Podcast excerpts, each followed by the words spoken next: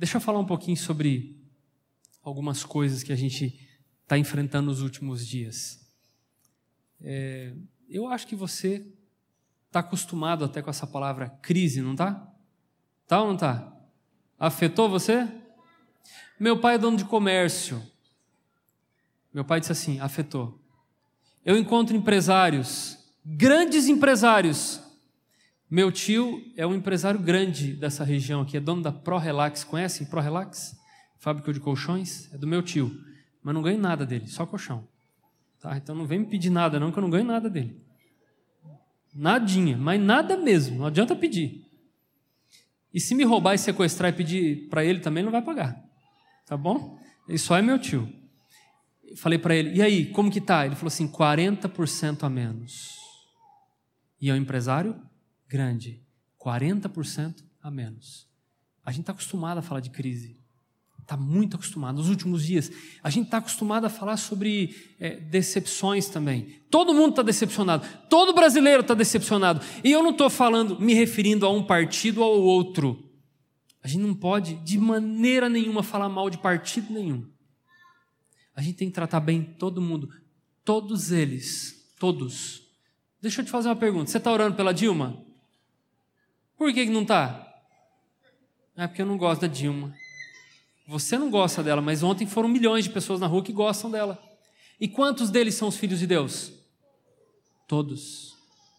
A gente tem que ter muito mais amor pelas pessoas, discriminar menos. A gente fala de discriminação contra os homossexuais, mas não fala, não fala sobre discriminação contra partido político. Ah, não é do meu partido. Quantos vocês já excluíram porque não são do seu partido do Facebook? Está entendendo? A gente tem que pensar um pouquinho mais nas nossas atitudes, no nosso jeito de ser. Mas a gente está acostumado a falar de crise. Todo mundo está enfrentando crise, todo mundo está enfrentando problema, todo mundo não tem quem não enfrenta problema. Ela está enfrentando na situação dela, no parâmetro dela, mas ela está enfrentando. Eu tô, você tá, e a gente, a nossa vida é um ciclo. Sabe o que é ciclo? Sabe o que é um ciclo? Que em algum momento a gente vai andar por esse ciclo, mas sempre vai voltar no ponto inicial. Sempre. A gente fica bem com Deus, depois cai, depois melhora um pouquinho, depois fica bem, depois cai. É um ciclo. A vida nossa é um ciclo. O nosso país já enfrentou crises antes? Enfrentou ou não? Vai continuar enfrentando? E sabe por que vai continuar enfrentando? Vou te dizer, porque o céu tem que ser melhor do que aqui. Você concorda comigo? O céu tem que ser muito melhor do que aqui. Porque se aqui for maravilhoso, de que adianta eu querer escolher o céu? Isso aqui é maravilhoso. Aqui é tudo bom, aqui não tem problema. Esses dias eu vi um testemunho, alguém, um empresário dizendo assim: nunca tive problema financeiro. Não, não me ajudou em nada o testemunho dele. Eu vivo com problema financeiro. É tão bom ter problema financeiro? Você gosta? Não, mas lógico que você tem que gostar. Eu já acostumei tanto que eu gosto. Se eu falar o contrário, eu já acostumei. Todo mundo tem crise, problema. E a gente vai no psicólogo para resolver o quê? Por que, que a gente vai? Vai me dizer que você não tem. Você tem preconceito contra psicólogo ainda? Mas tem gente que tem. Tem gente que não vai no psicólogo porque acha que psicólogo e psiquiatra é para atender? Aí, ó, a resposta você sabe. Ué, por quê? O que, que o psicólogo faz? Ele ajuda a gente a se encontrar no meio da crise ajuda a gente a se entender. Eu tenho, eu tenho um monte de probleminha que eu tenho que resolver. Eu, inclusive, tenho uma psicóloga. Ela não chegou nesse ponto ainda, mas eu tenho um problema com insetos. Seríssimo. Não me chama para espantar inseto. Esses dias a vizinha mora num condomínio de pastores, né? A vizinha falou: Pastor, tem uma barata na minha. Vem aqui tirar. Eu falei: Eu vou chamar minha esposa. Só um pouquinho.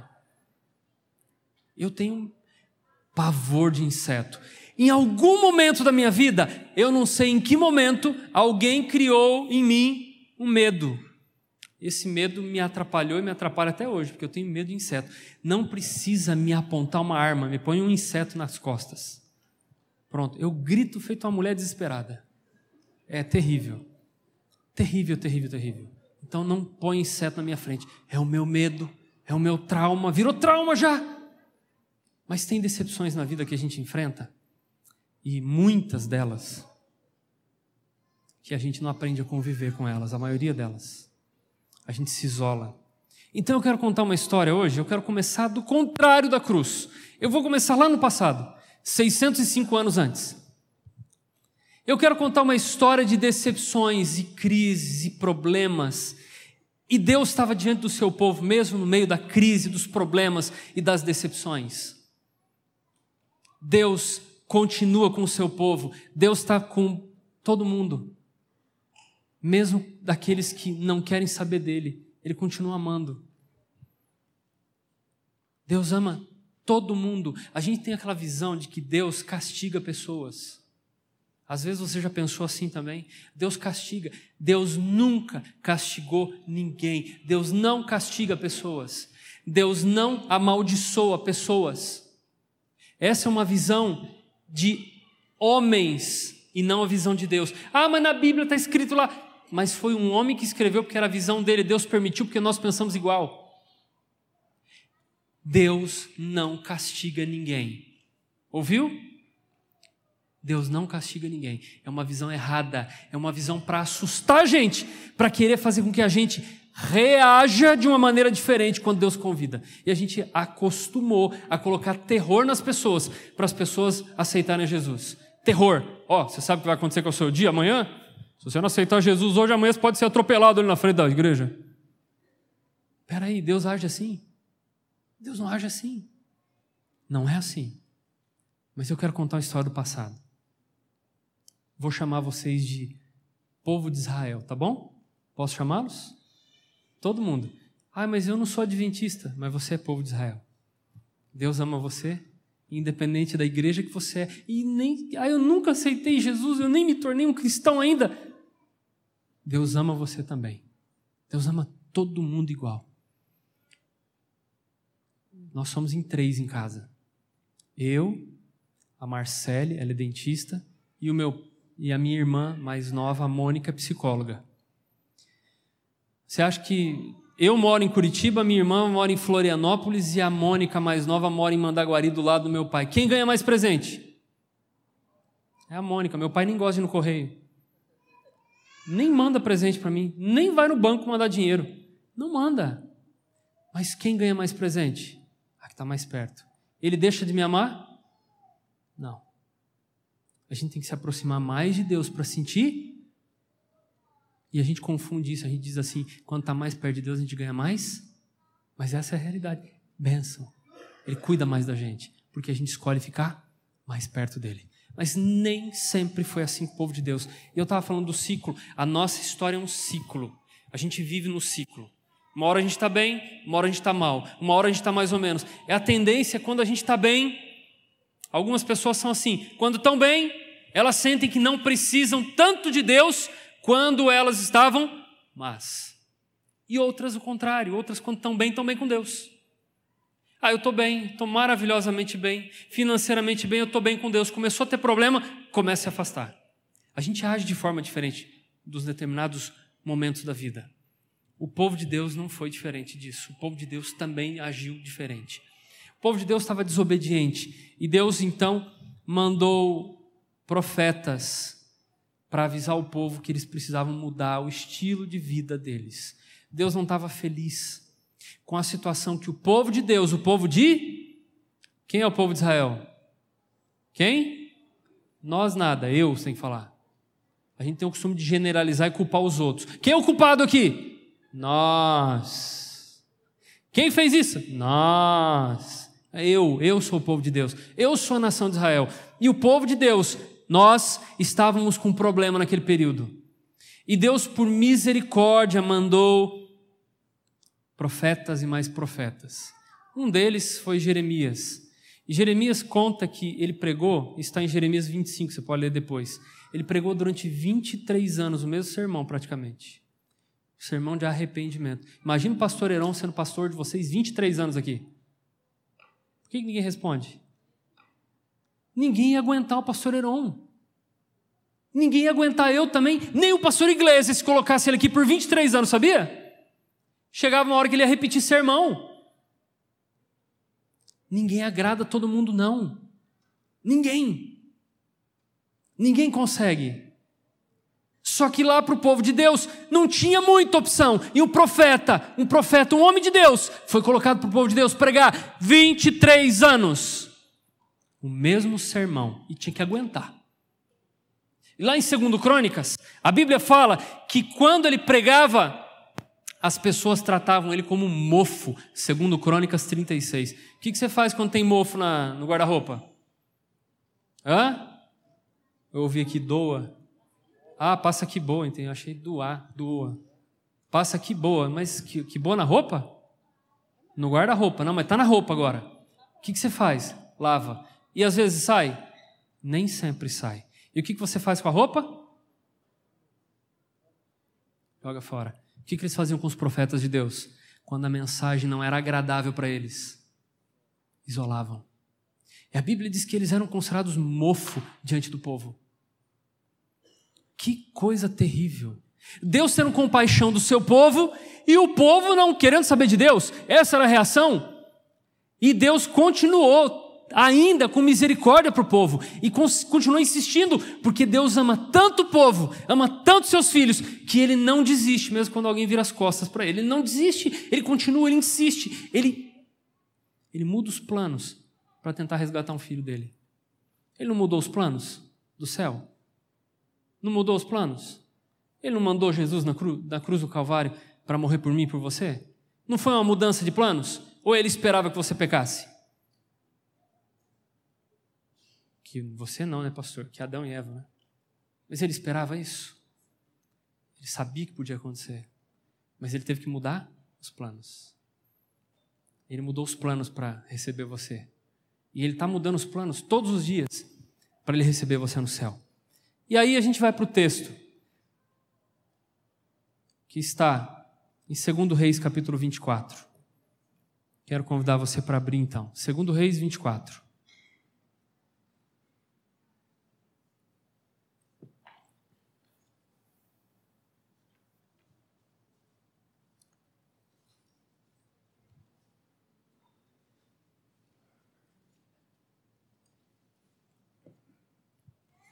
Versos 10 em diante.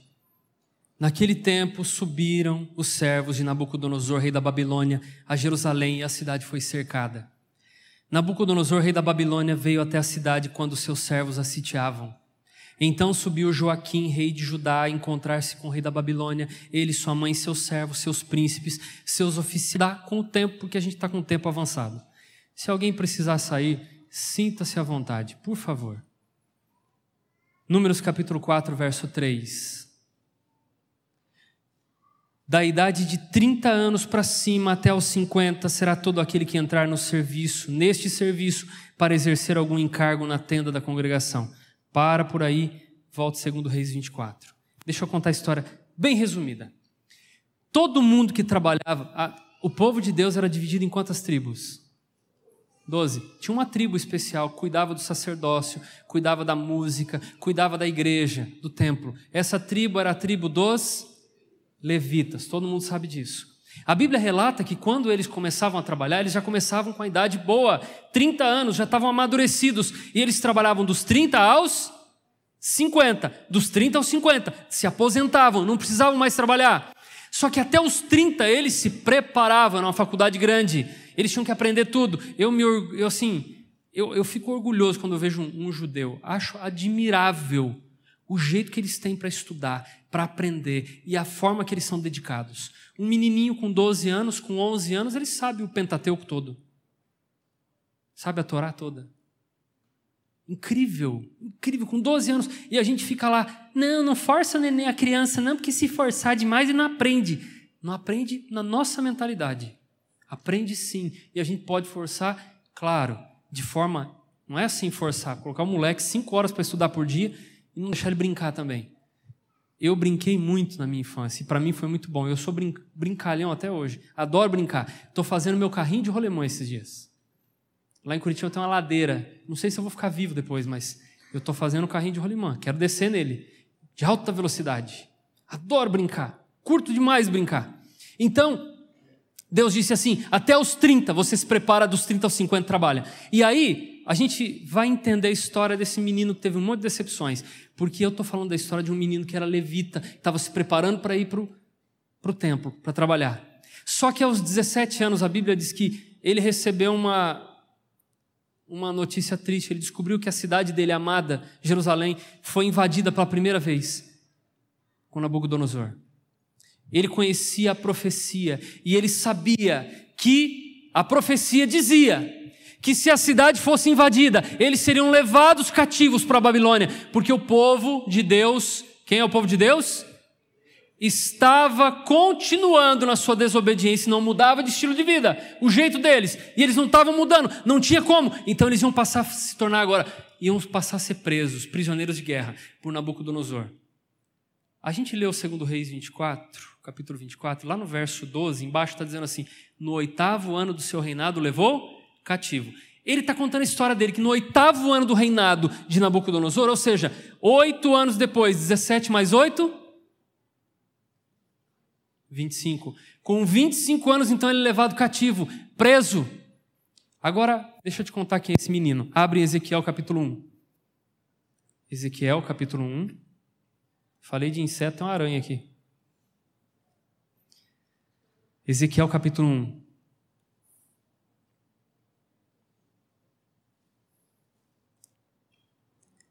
Acompanha comigo a leitura do verso 1. Pode acompanhar comigo. Aconteceu no trigésimo ano do quinto dia do quarto mês que estando eu, eu quem? Ezequiel, no meio dos exilados, junto ao rio Quebar, se abriram os céus e eu tive visões de. Eu vou te fazer uma pergunta e eu quero que você me ajude, por favor. O que te chama a atenção no verso 1? Obrigado por me ajudar. Muitas respostas. Diga lá, o que, te chama a atenção? Hã? Os... Ele estava preso, tudo bem. Características importantes que a gente entende que a gente está falando dele aqui. Ele estava preso, recebeu uma visão. Deus falou com ele. O que mais? É o que todo mundo responde. Vamos lá. Gente, ó, olha para mim. Todo mundo olha para mim. Vamos ler de novo? Lê aqui aconteceu no trigésimo do quinto dia do quarto mês. Era aniversário do profeta. Só que ele não era profeta, ele era levita. E com quantos anos ele era chamado para ser levita, para ser sacerdote? Olha o que, ele reforça aqui. Ele está reforçando que aos 30 anos, Deus chama ele agora para ser um profeta. Você vê que fato interessante na história da vida de um menino que com 17 anos viu a história começar a mudar decepção total para ele. Ele começou a ver que ele não seria mais um levita, não seria mais um sacerdote. Ele começou a ver que a cidade dele, que ele tanto amava, estava começando a ser destruída. E ele sabia da profecia, ele era um estudioso. Aos 25 anos foi levado preso, e aos 30 anos, cinco anos depois que ele estava lá, ele recebe um chamado para ter visões do céu. Só que se as pessoas não gostavam dos levitas, muito menos elas gostavam dos profetas. Quer um exemplo disso? Abre Ezequiel capítulo 12. Ezequiel capítulo 12, o verso 1. Deus conversa com agora o mais novo profeta de Israel e diz assim: Veio a mim a palavra do Senhor dizendo: Filho do homem, tu habita no meio de casa rebelde, que tem olhos para ver e não, ouvidos para ouvir e não, porque é casa rebelde. Tu, pois, ó filho do homem, prepara a bagagem de exílio, de dia sai, à vista deles para o exílio. E no lugar onde estás, prepara para outro lugar, à vista deles. Bem pode ser que o entendam assim que eles são casa rebelde. Você sabia que esse, ter, esse termo rebelde é o mesmo utilizado no Antigo Testamento para descrever a ação do diabo? Quando foi expulso do céu? Em outras palavras, Deus estava chamando o seu povo amado agora de povo? Ou seja, estava colocando no mesmo nível do do inimigo. É uma é uma reação forte. Deus está começa a se referir agora ao povo amado dele, que ele tanto ama, que ele é tanto apaixonado. Ele está dizendo assim: infelizmente vocês são rebeldes. E aí ele disse para o profeta, capítulo 3, verso 16. Capítulo 3, o verso é o verso 16 de Ezequiel. Nós vamos continuar só no livro de Ezequiel agora, capítulo 3, verso 16 fim dos sete dias, daquela primeira visão que ele teve, quando ele teve a visão de Deus, fim dos sete dias veio a minha palavra do Senhor dizendo: Filho do homem, eu te dei por atalaia sobre a casa de Israel, da minha boca ouvirás a palavra e os avisarás da minha parte. Quando eu disser ao perverso, certamente morrerás, e tu não o avisares e de nada disseres para o advertir do seu mau caminho, para lhe salvar a vida, esse perverso morrerá na sua iniquidade, mas o sangue dele eu vou requerer de quem? Da sua mão. Vamos lá, entenda o contexto aqui, não era um contexto fácil. Ele Sabe que quando a gente vai falar para aqueles que a gente tem intimidade é mais difícil. Você sabia disso? Não sei se você concorda comigo. Mas quando a gente vai conversar com as pessoas que são do nosso fórum mais íntimo, foro mais íntimo, né? A gente tem uma certa dificuldade para falar com elas. Sabe por quê? Porque elas conhecem os nossos problemas. A maior dificuldade que eu tenho para pregar são para os meus dois filhos que sábado que vem vocês vão conhecer. E para minha esposa que está sentada ali, levanta a mão assim. Isso, ela tem vergonha, ela está sem salto alto hoje, que eu esqueci em casa o salto dela. Ela colocou a sacola do lado da, assim no chão e falou: leva para mim. Eu achei que era lixo, eu não sei se eu joguei fora ou trouxe. Vou descobrir depois. É coisa de homem, desculpa. Coisa de homem, tá? Homem é assim mesmo. Mas aí eu vou descobrir o tombo na semana que vem que eu voltar, se eu vou ter que repor os sapatos que ela perdeu. E ela disse assim: amor, eram os melhores que eu tinha. Demorei anos para comprar. Você sabe quando a gente tem carro bom, pastor, quando tem carro bom, roupa boa e tem é, algumas coisas assim, não se iluda, é tudo até a volta de Jesus. Parcelando até a volta de Jesus, tá? Então, ela chegou para mim e disse assim: amor, não me chama para ir na frente hoje que eu estou sem meu salto alto. E as mulheres entendem, né? Vocês entendem o que é isso. Tudo bem, a gente respeita. Aí, falar para eles, que são os mais próximos da gente, é mais difícil que para qualquer pessoa. Uma vez, a minha irmã, que é adventista hoje, graças a Deus, ela chegou para mim e disse assim: Se um dia eu me tornar adventista, não foi por você. Eu fiquei decepcionado. Sabe por que eu fiquei decepcionado? Porque eu esperava o contrário. Mas falar para as pessoas que estão próximas da gente sempre é mais difícil. Porque elas conhecem intimamente quem nós somos. E elas apontam primeiro os nossos erros do que no, as nossas qualidades. Então Deus estava dizendo para ele assim: Ezequiel, vem cá, deixa eu te pegar no braço, deixa eu te trazer aqui do lado. Peraí, você vai ter que pregar para esse povo aqui que você está acostumado, você viveu e conviveu com eles desde pequeno. Eles têm ouvidos para ver e não. Perdão, ouvidos não vê, né? Tem olhos para ver e não. Ouvidos para ouvir e não porque são casa rebelde. E vai ser muito mais difícil para você pregar para eles, porque são teus amigos, é a tua família. E aí Deus diz para ele assim: só que se você não fizer, o que vai acontecer com você? Se eles se perderem, eu vou cobrar de você. Sabe o que Deus está querendo dizer para mim? Que a responsabilidade, a minha vida toda, não importa o ciclo que eu estou, os problemas que eu estou passando, eu tenho que entender que a responsabilidade é minha, é individual. Eu não posso jogar a culpa em ninguém, nos outros. Eu tenho acostumado, eu tenho só 12 anos de ministério, mas eu tenho acostumado a visitar muitos ex-adventistas. Visito bastante.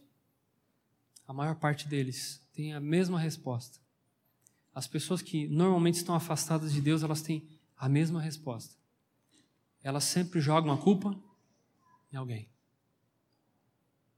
Às vezes as pessoas que não querem se comprometer tanto com Deus, elas têm sempre as mesmas respostas. Semana passada eu estava pregando numa igreja. E quando eu comecei, eu me levantei para pregar, bem do meu lado direito assim, estava sentado um jovem. Não é tão jovem, né? Um pouquinho mais velho que eu talvez, mas ainda jovem de idade.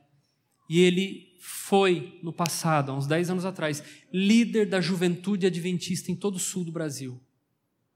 Estava sentado, não que eu estou discriminando a roupa dele, Mas ele estava sentado de bermudão, havaiana, as pernas abertas, todo relaxado na igreja. Ele foi ali porque a irmã dele insistiu muito para ele ir, porque ele não está nem aí com Deus mais. E quando eu vi, foi um choque. Porque eu disse assim: ele um dia me influenciou. Ele foi do líder dos jovens adventistas e hoje está assim, desse jeito. Eu fui conversar com ele na saída. Tá nem aí. Nem ligando mais. A gente pode passar por esse ciclo também, chegar nesse nível? Às vezes não precisa nem estar nem de bermuda na igreja. A gente pode estar assim dentro da igreja. A gente pode estar vivendo uma vida responsabilizando os outros, tirando a responsabilidade da gente, não cobrando mais da gente. Deus está dizendo assim, ó, jovem, presta atenção, a responsabilidade é tua.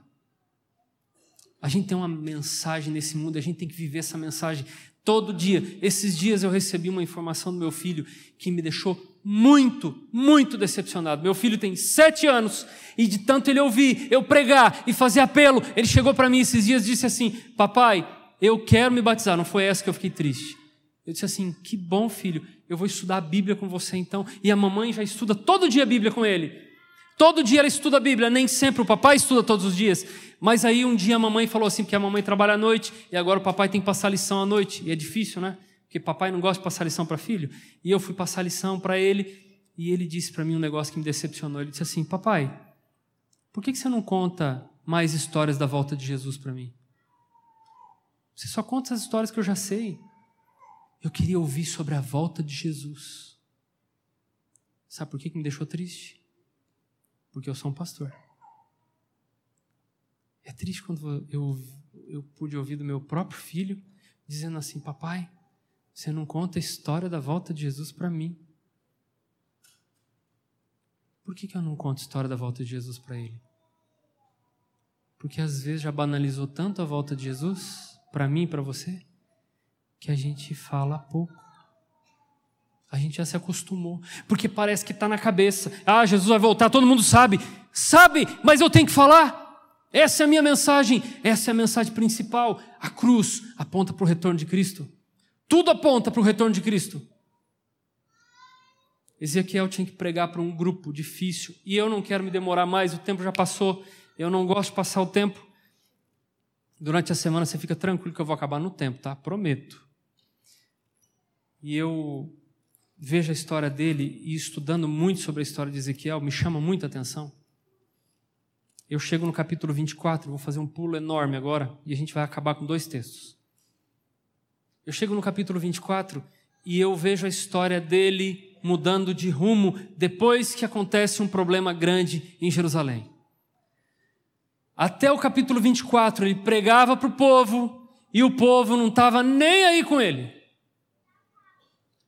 As pessoas continuavam da mesma maneira que estavam fazendo com os profetas antigos, antes dele, continuaram fazendo com ele, só que agora no, no exílio. E o capítulo 24 diz assim, verso 15: Veio a minha palavra do Senhor dizendo: Filho do homem, eis que as súbitas tirarei a delícia dos teus, mas não lamentarás, nem chorarás, nem te correrão as lágrimas. Ponto, olha para mim. Até aqui, existiam profetas falsos no meio do povo de Deus, que eram pagos pelos inimigos que viviam no povo de Deus. E esses profetas falsos, eles eram pagos para dizer que o profeta verdadeiro era o falso. E eram vários. E eles diziam assim: arrependimento do quê? Deus é mal mesmo. Deus está fazendo isso com a, tua, com a nossa vida. Deus está destruindo o nosso povo. Mas fiquem tranquilos, porque o nosso templo ainda está preservado. A gente vai voltar para lá. Isso aconteceu no ano 586. Babilônia vai invade de novo a cidade de Jerusalém e pela terceira vez destrói agora totalmente e acaba com o templo. Sabe qual foi a resposta do povo? O povo ia para o meio do rio, para as margens do rio e começaram a cantar músicas.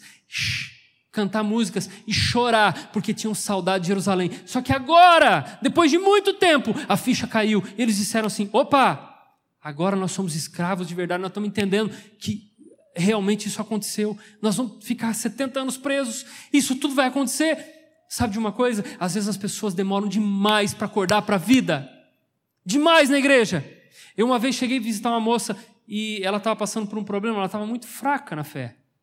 Eu fui tentar conversar com ela. E ela disse para mim assim: Pastor, se preocupa não.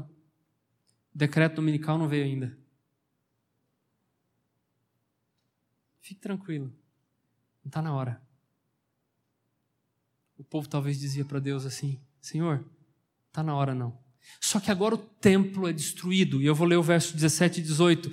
Deus continua dizendo para ele: diz assim: geme em silêncio, não faça lamentação pelos mortos, prende o turbante, não mete, mete as sandálias no pés, não cubra o bigode, não como pão te mandam. Falei ao povo pela manhã e à tarde morreu a minha. Na manhã seguinte fiz segundo me havia sido mandado. Você acha que a história da vida dele foi fácil? Nem a de Oséias foi fácil, nem a de Paulo foi fácil. E a gente quer ter vida fácil com o cristianismo. A gente acha que cristianismo é vida fácil, é vida tranquila, é vida mole. Deixa eu te dizer uma coisa: Jesus não passa pomada no coração, não, irmão.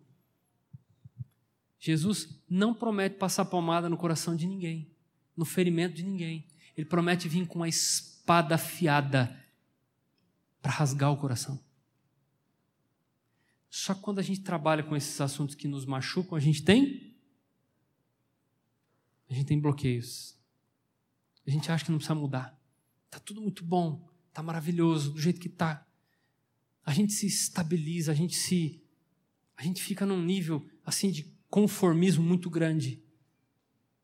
Deus olhava para o seu povo mesmo sendo rebelde. E, e, às vezes não era esse rebelde que você pensa também. Ó, oh, esse povo fazia tanta atrocidade. Depois que eles estavam no cativeiro, eles mudaram muito. Mas mesmo assim, continuaram com algumas coisas, com algumas práticas, e Deus queria tirar deles o melhor. Deus queria um remanescente. E eu vou dizer um negócio: o remanescente de Deus está aqui hoje. Você é remanescente. Você acredita nisso? Então viva como remanescente. Se você é remanescente, por que você vive como um rebelde? Se você é um remanescente, você tem que viver como um remanescente deve viver com as características de um remanescente. E agora eu chego no último texto que eu vou ler para você. E eu vou encerrar aqui. Ezequiel capítulo 37. Na verdade, eu comecei do contrário, para chegar no texto que era a base do sermão, que é Ezequiel capítulo 37, que fala sobre a visão do vale dos ossos secos. Você já ouviu muitas vezes, mas a visão do vale dos ossos secos, ela tem duas aplicações. Eu quero aplicar a primeira para você. O verso é o verso 11. Então ele me disse: Filho do homem, estes ossos são toda a casa de Israel. Eis que dizem: Os nossos ossos se secaram e pereceu a nossa esperança. Estamos de todo exterminados. Portanto, profetiza e diz-lhes: Assim diz o Senhor Deus: Eis que abrirei a vossa sepultura e vos farei sair dela, ao povo meu, e vos trarei de volta à casa de Israel. Preste atenção aqui que eu vou finalizar. Deus leva ele para um vale e ele vê um grande cemitério. Só tinha ossos secos. E a Bíblia diz que a visão primeiro foi para quem? Para o profeta. Deus deu a visão para ele. A gente lê hoje, interpreta ela hoje, mas a visão foi primeiro para o profeta, foi para ele. Como ele via o povo para que ele pregava? Ele via como? O cemitério. Porque ele olhava para eles, isso prova que eles, ele pregava para eles e cumpria a missão que Deus deu para eles, mas ele não via neles esperança e salvação. Não via. Eu não sei se você já passou por isso, mas eu já passei por isso. Eu preguei uma vez em um lugar que, sabe, eu fiz, eu faço muito disso. Faço curso como deixar de fumar, faço evangelismos. E eu preguei uma vez numa cidade onde eu fiz um curso como deixar de fumar e estava lotada a igreja. No primeiro dia, sempre assim. Eu não falei nada de Deus. Foram cinco dias do curso como deixar de fumar. E todos os cinco dias a igreja estava lotada. Quando a gente mudou o assunto, começou a falar de Deus, o que aconteceu com a igreja? Qual a primeira visão que eu tenho? Não vão ser salvos. Não estão nem aí. Profeta olhava para o povo de Israel e o profeta olhava para eles e dizia assim: e ele pensava isso, não vão ser salvos. O próprio povo olhava para si e dizia assim: nós não seremos salvos. Quando Deus coloca o dedo, ser humano nenhum consegue interromper os planos de Deus. Porque aí Deus coloca o dedo e ele coloca a mão, e ele diz assim: então eu vou levar de novo eles, e eles vão voltar a ser o meu remanescente. Eu vou trabalhar de novo com eles. Eu vou salvá-los. Quando Deus quer salvar, ninguém consegue impedir. Quando Deus quer levantar a igreja, ninguém consegue impedir. Quando Deus quer levantar você, ninguém consegue impedir. Deus te levanta na hora que Ele quiser e quando Ele quiser. E Ele pode fazer você voltar a ter as características que um dia você talvez já possuiu. A gente tem vários grupos na igreja. Vários. Eu creio que nós somos o remanescente. Eu creio nisso. Mas remanescente também tem problema. A gente também tem sofrimento no dia a dia. A gente tem muita luta no dia a dia. A gente tem crises, a gente vive essa crise às vezes existencial, espiritual o tempo todo. Sabe quando você acorda de manhã para ir para a igreja e não está afim de ir para a igreja? Eu também já passei por isso. Sabe quando você vai à igreja só para agradar alguém também? Já encontrei um monte de gente assim. Sabe quando você também não toma decisão nunca ao lado de Jesus? Já encontrei um monte de gente assim também. Sabe aquelas pessoas que continuam na igreja, continuam achando que estão salvas? Também está cheio. Mas a gente não deixa de ser remanescente, porque Deus ama muito a gente. E a hora que Ele quiser pôr a mão e fazer um milagre, Ele pode fazer um milagre. Só que a gente não acredita em milagres. Quando a gente fala de milagres, a gente pensa assim: milagre tem que ser assim, ó, mais ou menos assim. A gente mais ou menos vislumbra um milagre. Tem que estar com câncer, estado terminal, e tem que sair da cama e sair andando. A gente pensa que isso é milagre, só isso é milagre. Também é milagre. Mas não é só isso. Posso contar um milagre para terminar? Eu sou pastor há 12 anos. E eu trabalho com o pastor Fernando há bastante tempo. Gosto de trabalhar com ele, amo trabalhar com ele. Ele tem algumas características que me, admi me admira muito: o cristianismo, a personalidade, o jeitinho dele que ele tem que tratar com as pessoas. Eu aprendo muito com ele. Uma vez eu estava muito decepcionado comigo, porque eu andando com ele, eu ouvi as histórias dele de milagre, de coisas que aconteciam. E eu perguntava para mim mesmo, Senhor Deus, por que, que milagre não acontece comigo? Até então não tinha acontecido, nunca tinha acontecido um milagre desse nível comigo. E eu disse para ele assim, para Deus, né? Senhor, por que, que não pode acontecer comigo? E eu fiz a oração um dia dizendo assim, Senhor, sabe que é tão absurdo? Deixa só a capa dele cair, eu pego. Já aconteceu alguma coisinha comigo? Às vezes a gente pensa que o pastor é um ser assim, intocável, perfeito. Não tem problema nenhum. Não tem problema de relacionamento pessoal com os outros. Lê a Bíblia todo dia. Lê a lição sete. Ninguém pergunta para o pastor se ele lê sete dias, né? Porque já entende que ele tem que ler sete dias. Faz culto com a família, faz culto. A gente entende às vezes que o pastor não é humano, ele saiu do nível do humano, ele participa do clero. Sabe quando Deus trabalha com a igreja, ele diz que todo mundo é leigo, inclusive o pastor? E leigo no sentido de todos são sacerdotes. O pastor está no mesmo nível. E eu muitas vezes me senti assim, pior que qualquer um de vocês, sendo pastor. Isso já faz tempo.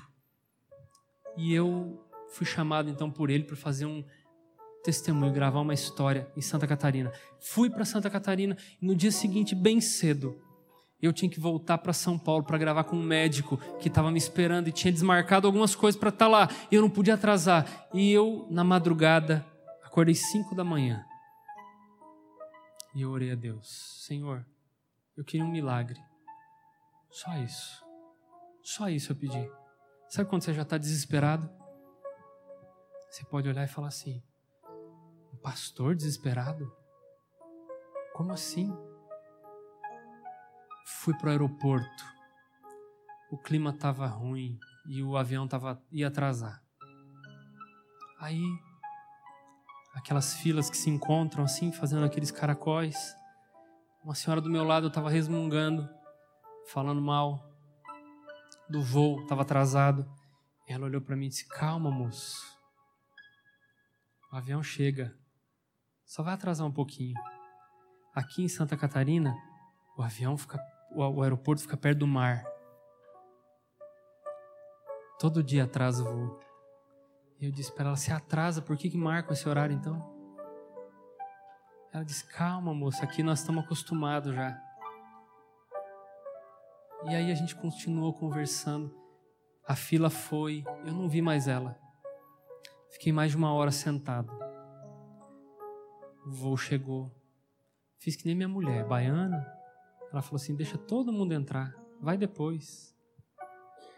E ela tá certa, fica aquela empurra, empurra, fica empurrando um ou outro assim, querendo entrar primeiro.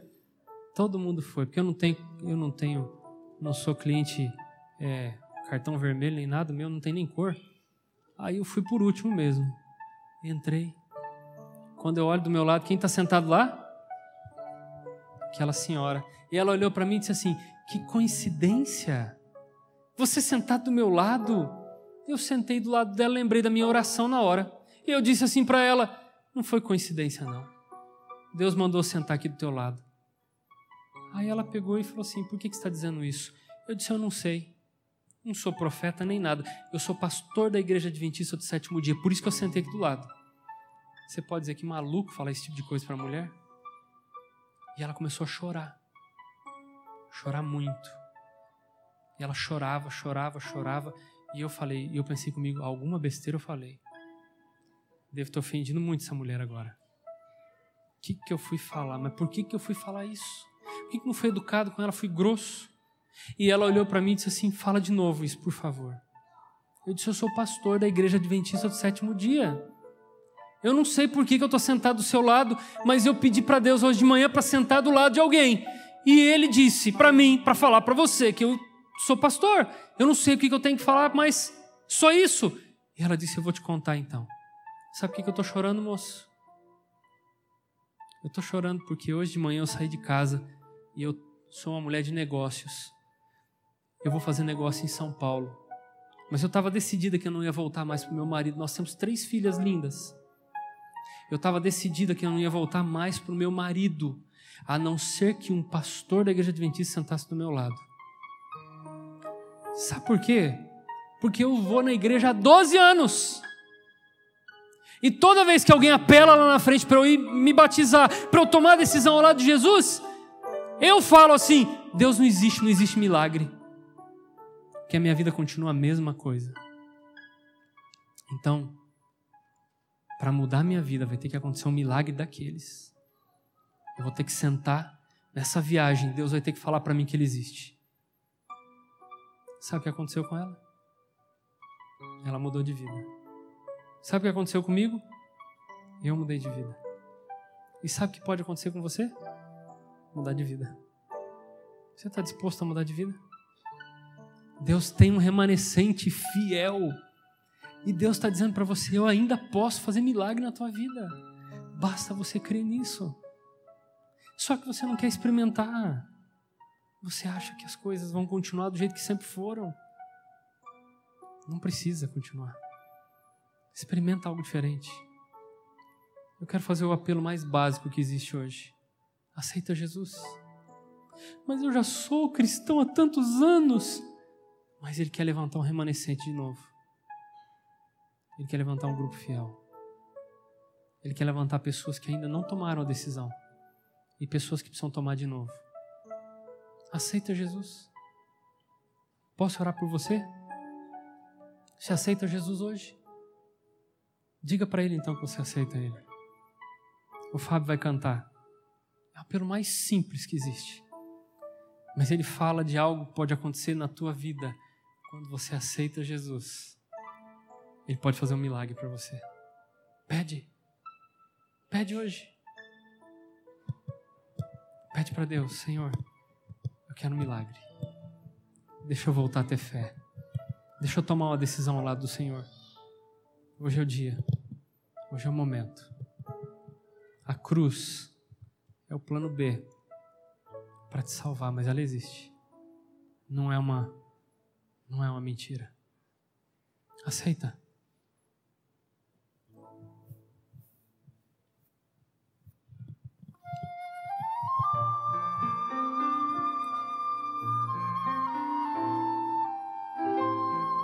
Parece ser bem simples, mas é muito complexo.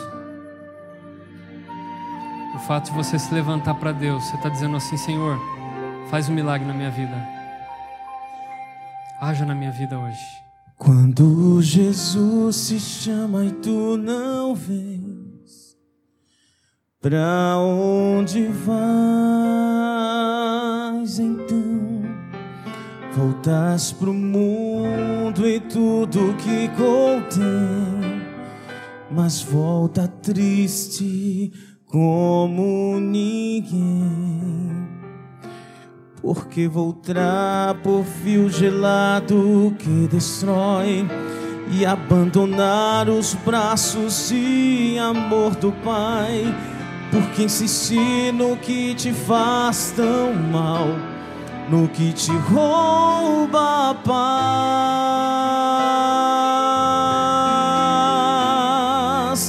Vem, vem pra Jesus. Vem, vem pra Jesus. Agora é o momento, não podes deixar pra depois.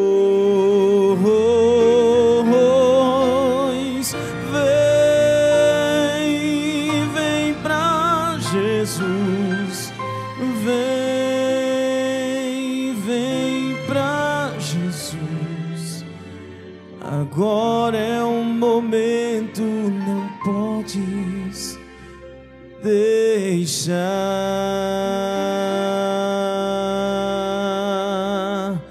pra depois.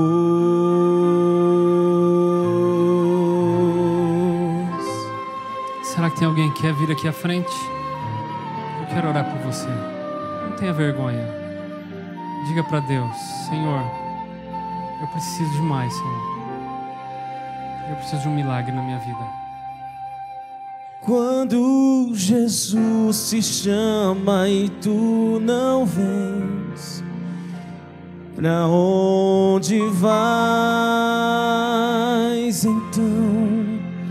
Voltas pro mundo e tudo que contém, mas volta triste como ninguém. Junto de Cristo existe sempre um bom lugar, onde o calor e abrigo podes encontrar, e onde a vida pode retomar sua força e seu vigor.